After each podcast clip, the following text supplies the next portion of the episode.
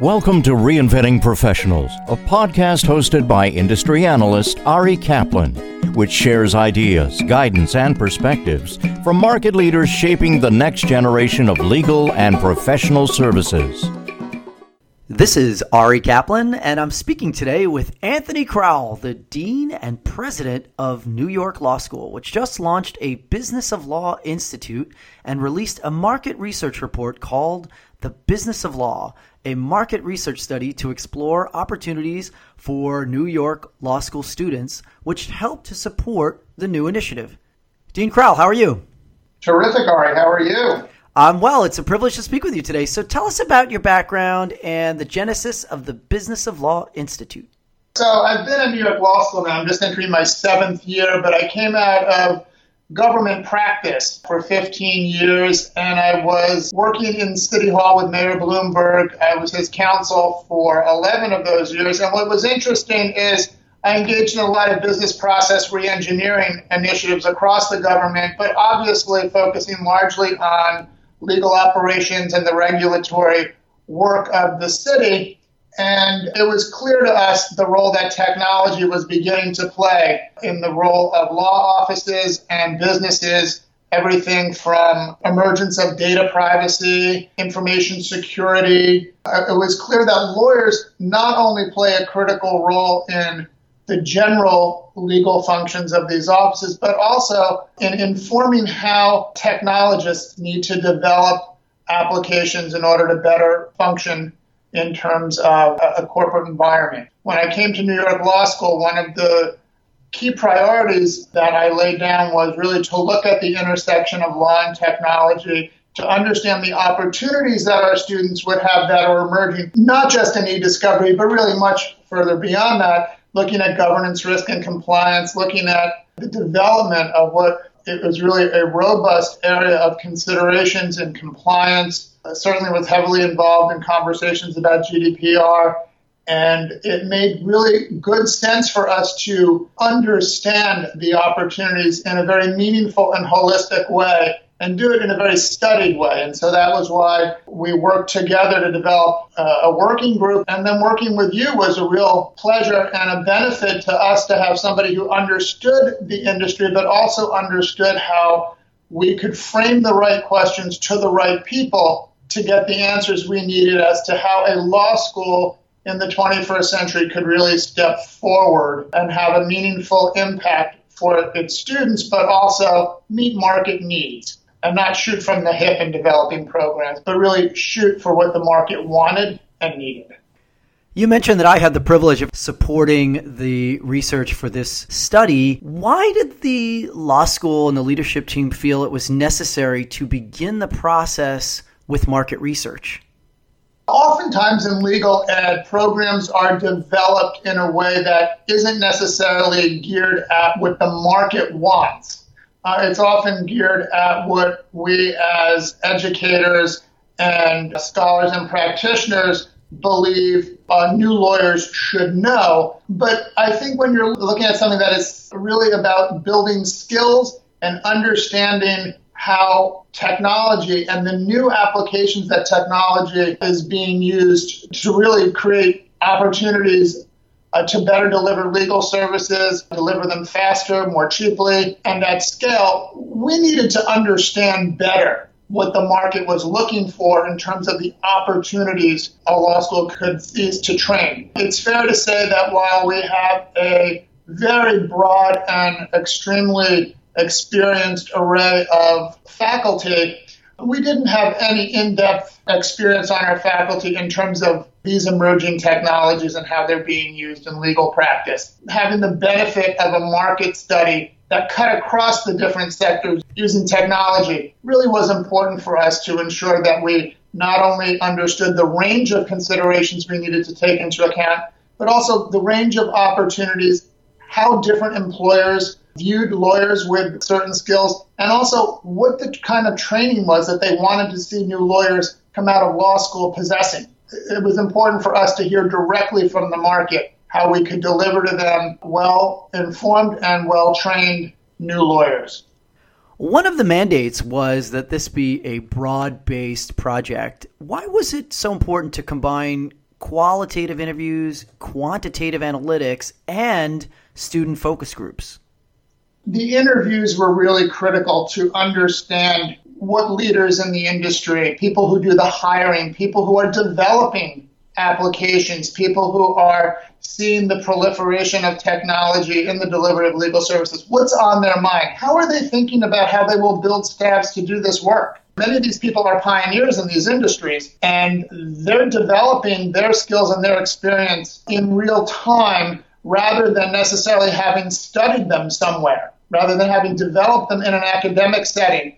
And so it's really tapping into that perspective that says, okay, um, not all training can be done on the job, not all learning can be done in, in the office setting. How can a law school start to give students graduating in, in the 21st century an advantage to understand what, quote unquote, the business of law really entails, and how can we give them skills to come out with a level of fluency and a level of comfort in terms of hitting the ground running when it comes to using technology to perform any variety of the functions we've been talking about. What were the key findings that are helping to drive this initiative? Well, one of the things that I questioned when we undertook this study is is there an opportunity for a specialized degree or something that really gave shape to something other than just a JD? And it really seemed that there wasn't that much of an appetite or need in the market for that. I think what we saw, and I was, and this was exactly why you do a market study, there was an, an interest in understanding what a law school could give in terms of academic programs as well as hands on experiential learning for students, and that would actually carry the most weight in addition to a rich core legal education. The other thing I was interested in is knowing whether and how there was a market for businesses to send um, staff members they have who may not be lawyers for additional legal education. And it seemed that there's there's an interest in getting them some level of training, but not necessarily again a specialized degree. And so maybe there's certificate programs that might be of value. Maybe there's some master classes and CLEs that can be fashioned for non-lawyers. There wasn't necessarily a, call for a new full-blown degree program and that's probably the kind of response most law schools would do. They would go to creating an LLM, go to creating some sort of specialized master's. And so I was glad to know that the market was really focused on how are you giving students hands-on experiential training before they graduate? Is there also an avenue to create pipeline from law school into a variety of work settings where students could get this training and then be considered for jobs upon graduation? And I thought it was very beneficial to hear the perspectives from a wide variety of folks from either large law firms, corporate settings, government agencies. It was very helpful. I thought it was really interesting that some of the commentary focused on finding ways to align the alumni relationships with the ability to give students more practical experience. And it seems as if you have managed to align those two perspectives. Was there anything about the research that surprised you? I think the research affirmed some of the notions that we had as we were going into this. I, think it's helpful for us to be able to leverage our alumni who are working in these spaces and have them also talk to our students. I think our students gain an appreciation for what could be the possibilities by having this interface. We're benefited by the fact that so many of our alumni are in a diverse array of legal careers and many are on the on the cutting edge in this space right now. And also, we're one of the schools who has among the largest representations of any law school in the financial services industry in compliance jobs, fintech, and it's very beneficial for us to really be in New York, to have the connections with alums, to have students who are experiencing this while in school. And it sort of carries through a narrative for other students who are coming up through the years about opportunities in this space that they'll now be able to explore more fully as a result of the programs we're creating. Speaking of those programs, how is the research guiding the development of the Business of Law Institute? The Business of Law Institute is going to start first and foremost with a series of programs with leaders. We're going to really tap into that alumni group that we talked about and some other experts who will come in and teach master classes that will give an in-depth review of different areas of focus. Perhaps it could be data privacy, the general use of artificial intelligence, blockchain, the different contexts in which the biggest, most pressing issues come up. And then we're also going to be providing opportunities through learning labs for the students to use the technological resources up close and personal and so they'll actually be able to put their hands on it and start to gain experience assisting alums and others who will supervise them in, in a structured work setting. So it's very exciting and I think it's more meaningful. One of the things is there hasn't been uh, an incredible shortage of conversation. Lots of law schools have had a conversation about getting into this space. The one thing that I haven't seen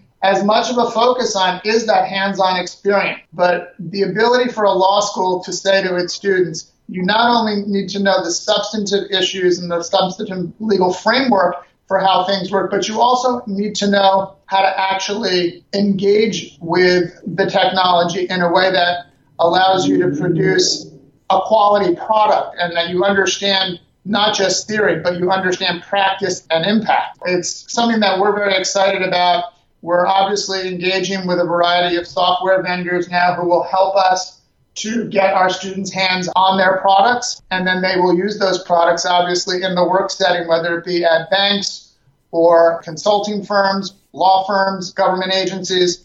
That'll be nice for them to sort of have that arc of information, knowledge development, and training both at school, but also in a practical setting where they're producing real work product. How does this new initiative reflect the trajectory of legal education and the profession?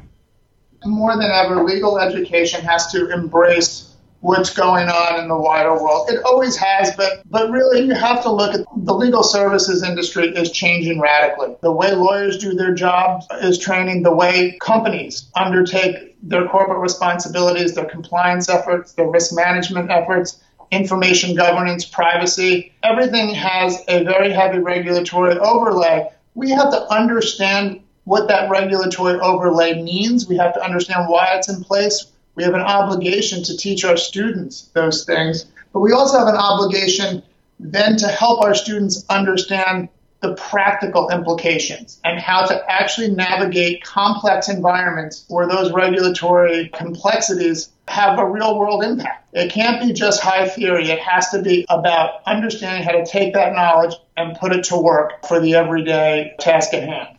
This is Ari Kaplan speaking with Anthony Crowell, the Dean and President of New York Law School, which just launched a Business of Law Institute and released a market research report called The Business of Law, a market research study to explore opportunities for New York Law School students, which helped to support the new initiative. Dean Crowell, it's been a privilege. Thank you very much. Thank you, Ari. Thank you for listening to the Reinventing Professionals podcast. Visit reinventingprofessionals.com or arikaplanadvisors.com to learn more.